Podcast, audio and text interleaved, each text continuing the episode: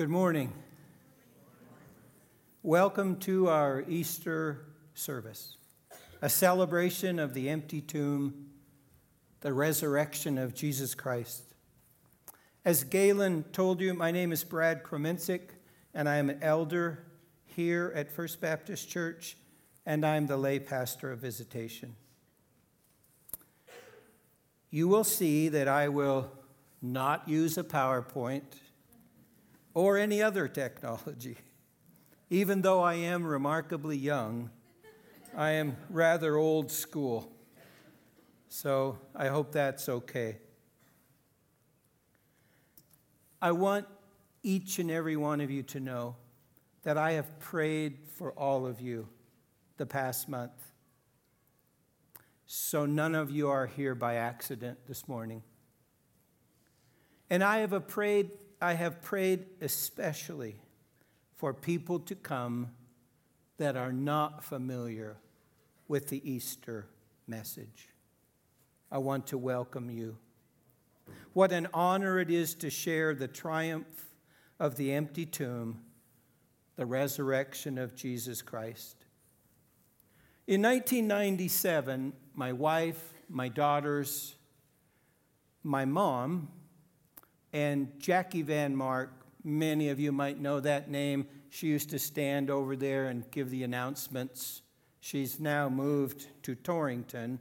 But that group, and then a whole mess of Episcopalians from around Wyoming, went to Israel and Sinai for a pilgrimage with Dave Dupre, who was at that time the pastor of Saint Peter's Episcopal Church here in Sheridan. And it was an amazing time, one of the highlights of my life. And while there, I got to visit amazing places. And I got to go to Bethlehem and Nazareth and Jerusalem. And while there, a connection was made for me. And that connection was the connection of Jesus' birth to his death. Now, that's not particularly profound, but it just clicked for me, because wherever we seemed to go and wherever we talked about Jesus' birth or about his resurrection, there was a connection. The necessity of his birth was his death.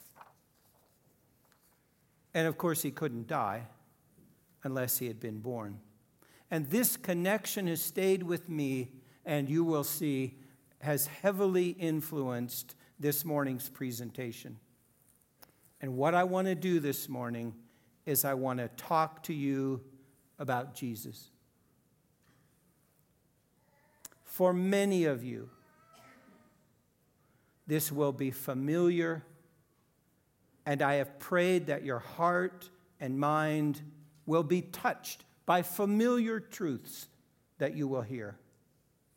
But for others, this may be all new, and it is for you that I have especially prayed.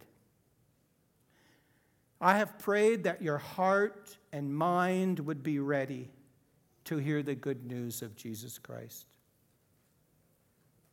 And I just want to stop. We have a service before this, so I've obviously done this once today. So I don't know if you're getting the improved version or not. I seem to be more nervous now than I was an hour ago, so please bear with me. John three sixteen tells us, "For God so loved the world that he gave his only begotten Son, that whoever believes in him should not perish, but have eternal life." That is a God that really loves us.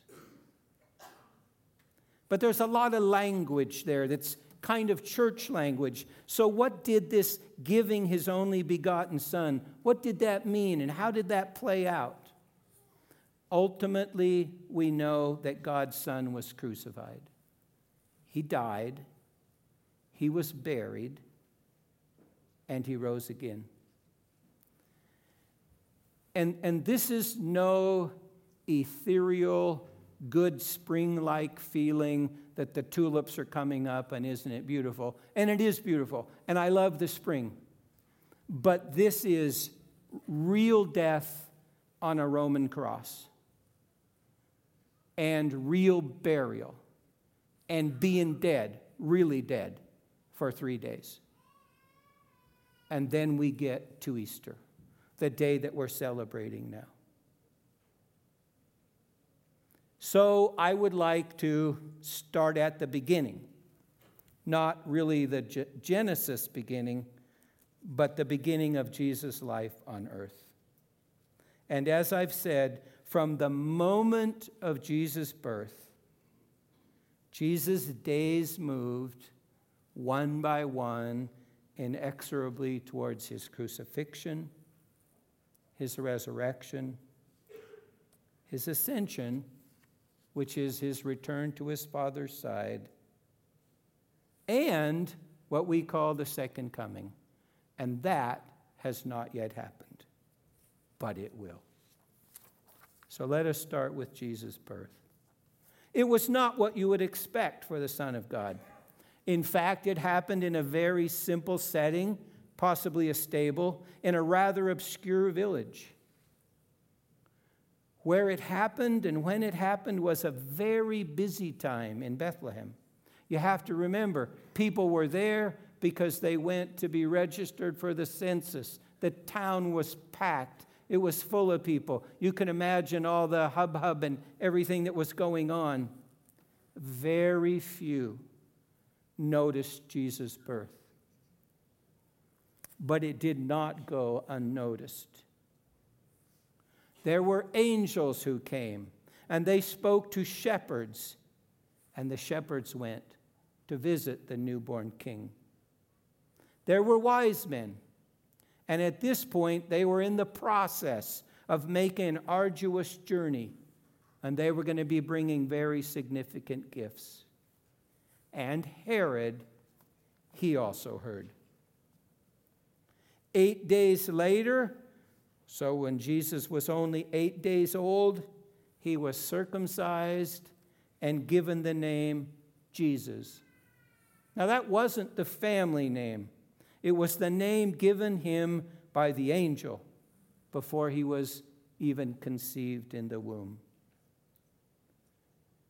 And just something for you to think about. It's not a big part of what I have to say, but I've often wondered, why didn't God send Jesus already grown? He could have done that. Then he wouldn't have to have gone through the birth and all the growing up and everything that that meant. And I'm not sure that we fully understand what that meant. But what I want to share with you is, I think, well, of course, he had a reason. And I hope that you will see what that reason was. And I believe part of it was for the people that lived around him, with him, his parents, his family. They got to watch and see what it was like as Jesus grew. After that, after the circumcision and his name, and him being given his name, he returned to Nazareth, where it says in Luke two, verse forty, he continued to grow and become strong, increasing in wisdom, and the grace of God was upon him. So there's sort of the answer to my question of why did he have to be born as a baby and grow? He grew in wisdom, and he grew in stature. At about the age of two, the wise men, that's when they arrive, bearing their gifts. And it's at that point that Herod, who knew about his birth, tried to kill Jesus. And then we skip all the way up to about twelve years old. And at twelve years old, Jesus and his earthly family are headed to celebrate the Passover. And, and, and so they go... And, and they offer the sacrifices, they do what they're supposed to do, and then the family actually leaves and heads back home. And then they notice that Jesus isn't with them. And so they come back and they find him. And according to Luke two, verse forty-seven, he was preaching and teaching in the temple. Now, this is a twelve-year-old. He's in the temple and he's preaching and teaching, to the most learned religious people of the time.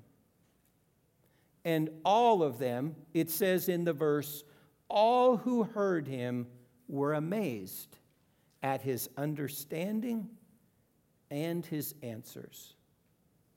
So you get the picture that he gets there, and they don't kick him out.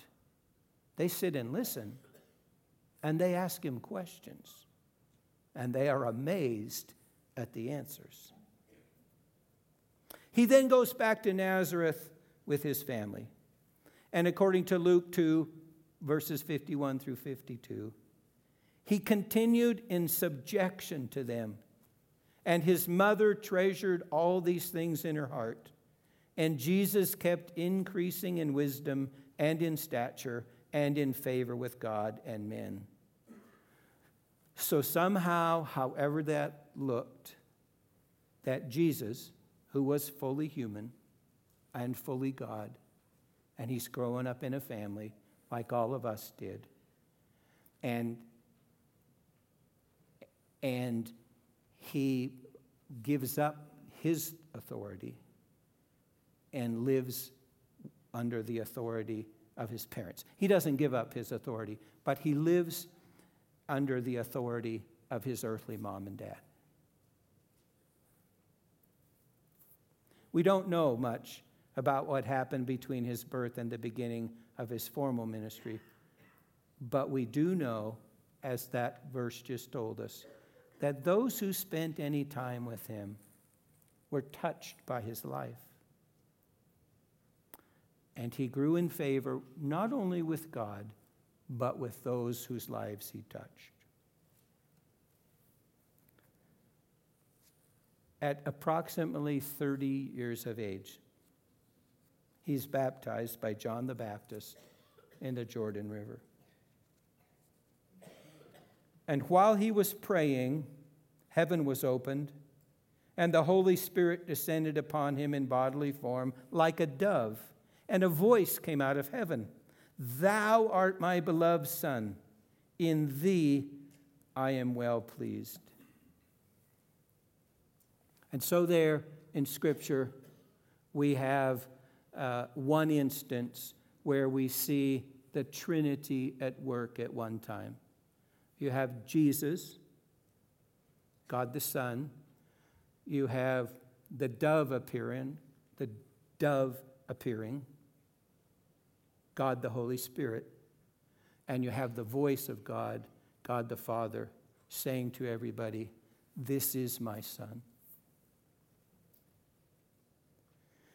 So this is the beginning, then, of what I've called Jesus' formal ministry time. And, and what I have done is I've gone through Scripture and picked out some things that are significant to me, and they are important to his life, and I want to share them with you. And if you were doing this, if you got to stand up here and do this, you might pick different examples, because there are many, and I couldn't pick all. But these are examples that, that I believe show one of the most important characteristics of our Lord, and it is that he always was about loving people. And he did it in many, many different ways. And he was also always about doing the will of his Father. But when he did that, he did that in a way that he loved people. So I would like to just go through some of these things that happened. First, he calls the twelve disciples to become fishers of men.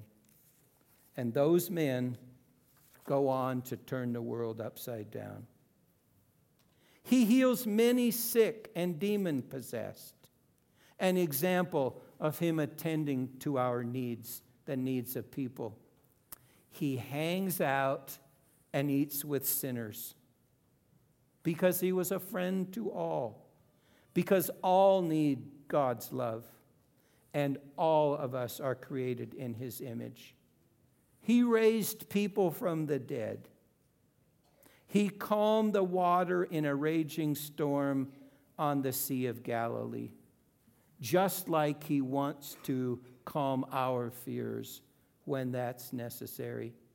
And maybe one of my favorite passages in Scripture, and one that you could certainly do an entire sermon on, is he cast some demons into swine, into the swine that he has, he, let me start over. He casts out some demons from a demon-possessed man and casts them into some swine. And, and, and here's the shortest version of the story.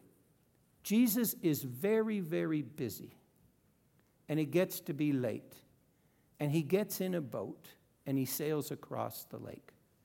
And when he gets to the other side of the lake, he finds a man, and this man is possessed by demons. Nobody cares for this man. Nobody looks after him. He is in pretty desperate shape. But to Jesus, he's very important. So he casts the demons out. The man is then in his right mind. And the man says, gosh, Jesus, I'd like to go back across the lake with you and hang out with you. Jesus says, no, you can't do that. Because here's what I want you to do. Now that you're of your right mind, I'm going to give you purpose, and I want you to do something. And what I want you to do is tell others what I've just done for you. And so he does. And later in Scripture, we read that he was successful at that, at spreading the gospel. Here's the part of that account that I love. Our Lord, who has had a very busy day, a very long day, gets into a boat, goes across a lake for one man, gets back in the boat, goes back across the lake, and continues on with what he was doing. This is a God who not only loves the multitudes, but he loves each of us as individuals. And that just brings joy to my heart. And I think that is remarkable. He feeds thousands of people miraculously. This is a way in which he meets people's needs and demonstrates his power. He teaches us to be good Samaritans. He teaches how to pray. He gives us the Lord's Prayer. He uses parables to teach us truths, like about the prodigal son. He is a great teacher, but please don't be lulled in or don't accept that explanation that, yeah, Jesus was just a great teacher. He was a great teacher. There's no question about that. But that didn't solve the big issue, okay? He could have just, if he were just a great teacher, that couldn't have done anything about our sins. So he was a great teacher, but he was more than that. There are passages in Scripture where he see how he loves children. I always look at that as his demonstration for the love of the most vulnerable. And another of my favorites, it just shows his humanity. I, I think that we can identify with this at some levels. He longs to be with his friends. At the Last Supper, so getting close to where we are historically, he's gathered with his disciples, and they're up in the upper room, and they're going to have their last meal together. And in the Message translation, Luke twenty-two fourteen says, I have eagerly desired to eat this Passover with you before I suffer. Think of that for a minute. He is there with his best buddies of the last three years. And Jesus knows what's about to happen. His buddies are a little confused, but Jesus knows. And what does he say? He desires to spend the time with his friends. Friends, that's a very human thing. That's something we might desire. That's something that is an example of his love for his buddies, as I would like to call them, and an example to us of the importance of those that are closest to us in difficult times. We need people that love us and that we love in difficult times. These are only a few examples of Jesus' interactions with people. You might have picked different ones. There are certainly many, many more. But throughout all of his ministry, he teaches what is required to follow him. He teaches about his Father's kingdom. He teaches that he will be turned over to men, that he will be killed, and that he will rise from the dead. He is busy in this short period of time doing the will of his Father. Always. So we might ask, why did so many people want him dead? First, the religious leaders were afraid their powerful positions would be taken away by Rome. Another reason, people are fickle. And they wanted a political king. They wanted someone who would give the Romans what they deserved. And when Jesus turned out to be a different kind of king, they turned on him. And then at the level that's most important to us, our sins separated us from a relationship with God. And without Jesus' death and resurrection, what we call his shed blood, there would be no way that we could be reconciled with God. So we come to Palm Sunday, last week. Jesus rides triumphantly into Jerusalem. And in Luke twenty, verses thirty-seven through thirty-eight, we are told, and as he was approaching near the descent of the Mount of Olives, the whole multitude of the disciples began to praise God joyfully with a loud noise, for with a loud voice, for all the miracles which they had been seen, which they had seen, saying, "Blessed is the King who comes in the name of the Lord. Peace in heaven and glory in the highest." And then Jesus is betrayed, and Jesus is beaten, and Jesus is tried, in quotations, by the religious leaders, then by Pilate, then by Herod, then by Pilate again. And Pilate finds no guilt in him, but he bows to the pressure of the crowd and hands Jesus over to be crucified. And that takes us to Good Friday. And before he's taken to the cross, some of those people who were cheering his triumphal entry are now cheering for him to be crucified. And he is. Jesus is crucified, but while hanging on the cross, he pardons one of the thieves crucified next to him. And in Luke twenty-three forty-six it says, and Jesus, crying out with a loud voice, said, "Father, into thy hands I commit my spirit." And having said this, he breathed his last. And in John, it is recorded that he says, "It is finished." And in Luke twenty-three, verse forty-seven, it says, now when the centurion saw what had happened, he began praising God, saying, "Certainly, this man was innocent." And Joseph of Arimathea asked Pilate for Jesus' body, and with help from Nicodemus, took it down from the cross, wrapped it in linen, and laid him in a tomb that had never been used. The significance of that is these men were quietly believers. Matter of fact, Nicodemus had come to Jesus in the night, early morning once, but now they become brave.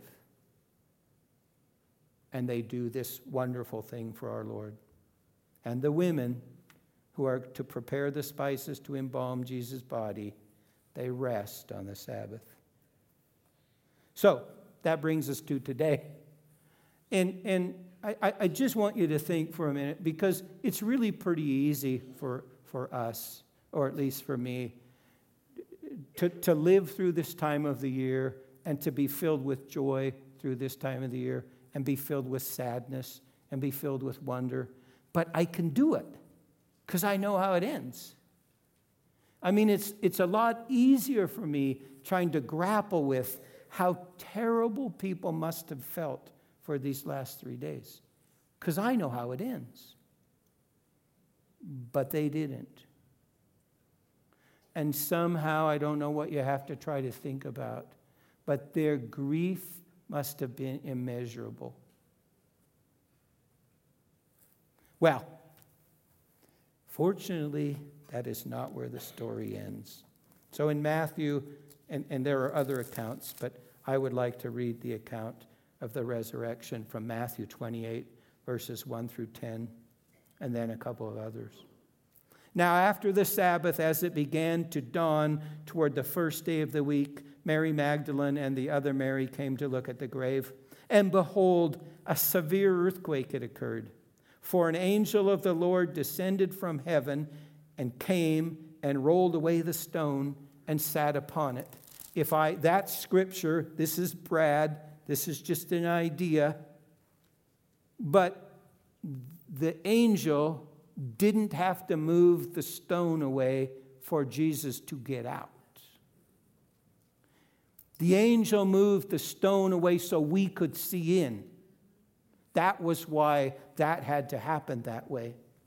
And his appearance, the angel, I'm back in scripture, was like lightning, and his garment as white as snow. And the guards shook for fear of him and became like dead men. And the angel answered and said to the women, "Do not be afraid, for I know that you are looking for Jesus, who has been crucified. He is not here, for he has risen just as he said. Come, see the place where he was lying, and go quickly and tell his disciples that he has risen from the dead. And behold, he is going before you into Galilee." We'll get there in just a minute. "There you will see him. Behold, I have told you." And they departed quickly from the tomb with fear and great joy, and ran to report it to his disciples. And behold, Jesus met them and greeted them, and they came up and took hold of his feet and worshiped him. Then Jesus said to them, "Do not be afraid. Go and take word to my brethren to leave for Galilee, and there they shall see me." And then if you skip ahead to verse sixteen and seventeen, "But the eleven disciples proceeded to Galilee, to the mountain which Jesus had designated. And when they saw him, they worshiped him, but some were troubled." So we have it. He is alive. All of the prophecies in Scripture about his birth, life, death, and resurrection are true. He is alive. All that he said about himself, his death and his resurrection, are true. He is alive. He has conquered death. And so can we, if we put our trust in Jesus. But as I just read, some were still doubtful, even after they'd seen him. So Jesus, as is his character, and as he did his entire life, he tends to the needs of those around him before his ascension. That's when he goes back to heaven to be with his Father. But he can't do that right away, because there are some needs that need to be met. And, and I, this just had to be so cool. But John twenty, verse eleven, and there's a long passage there all the way to eighteen.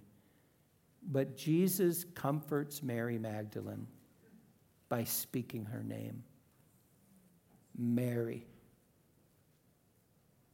She hadn't recognized him at first, but somehow, the way he said her name, she immediately knew who it was. He goes for a walk, and he listens quietly to two of his followers as they walk from Jerusalem to Emmaus. And as they're walking, he allows them to, I've called it vent. Here they are. They've, they've, they've lived with Jesus.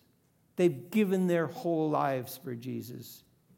They've had to live through Palm Sunday, which was cool. And then they lived through the crucifixion. And then they lived through the time he was in the tomb. And now they've lived through the resurrection. And, and we go, come on. But they were still confused. And they're talking about that. I call it venting. And, and, and did Jesus scold them? No. He walked with them. And eventually, he speaks. And he explains the things concerning him that were told in Scripture. He appears to the disciples and shows them his hands and his side. At the first time, Thomas is not with him. He appears again, and he gives Thomas permission to touch his wounds. And then, as he said earlier in a passage that I read, Jesus appears to seven of the disciples at the Sea of Tiberias, which is the Sea of Galilee, where he had told them to go. And he fixes them breakfast. I wish I had been at that breakfast. Can you imagine that? They've been fishing all night, caught nothing. He tells professional fishermen, why don't you put the net on the other side? They do. It fills with fish. They bring it to shore. And there he is. And he's already cooked them breakfast. I can imagine that maybe they wished that time would have lasted for a long, long, long time. Because there they were, having breakfast with their master. Must have been something. And then, during that time, Jesus takes the time to forgive and reinstate Peter, who had previously denied Jesus three times. And then we get now to the ascension. And that is the time when Jesus leaves the earth and goes to be with his Father. And I would just like to read a little bit from Luke for you about that. This is Luke chapter twenty-four, verses forty-nine through fifty-three. And behold, I, that's Jesus, am sending forth the promise of my Father upon you, but you are to stay in the city until you are clothed with power from on high. And he led them out as far as Bethany, and he lifted up his hands and blessed them. And it came about that while he was blessing them, he parted from them.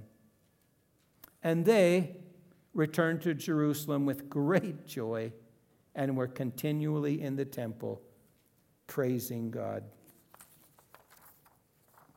So far, everything that I have told you is true, and it's happened. And it was all predicted. But there is more, because Jesus also told us that he would return, and he will. And this time, in the second coming, no one will miss it. It won't be in an obscure little village where he's missed by most. It will be something that nobody misses. Let me read two passages quickly to you. John fourteen, verses one through four. Let not your heart be troubled. Believe in God, believe also in me. In my Father's house are many dwelling places. If it were not so, I would have told you, for I go to prepare a place for you. And if I go and prepare a place for you, I will come again and receive you to myself, that where I am, there you may be also. And then in Acts chapter one, verses nine through eleven. And after he said these things, he was lifted up while they were looking on, and a cloud received him out of their sight. And as they were gazing intently into the sky, a, a pause here. This is Brad, not Scripture. You just kind of see him up there staring, you know. And and two men in white clothing stood beside him, and they also said, Men of Galilee, why do you stand looking into the sky?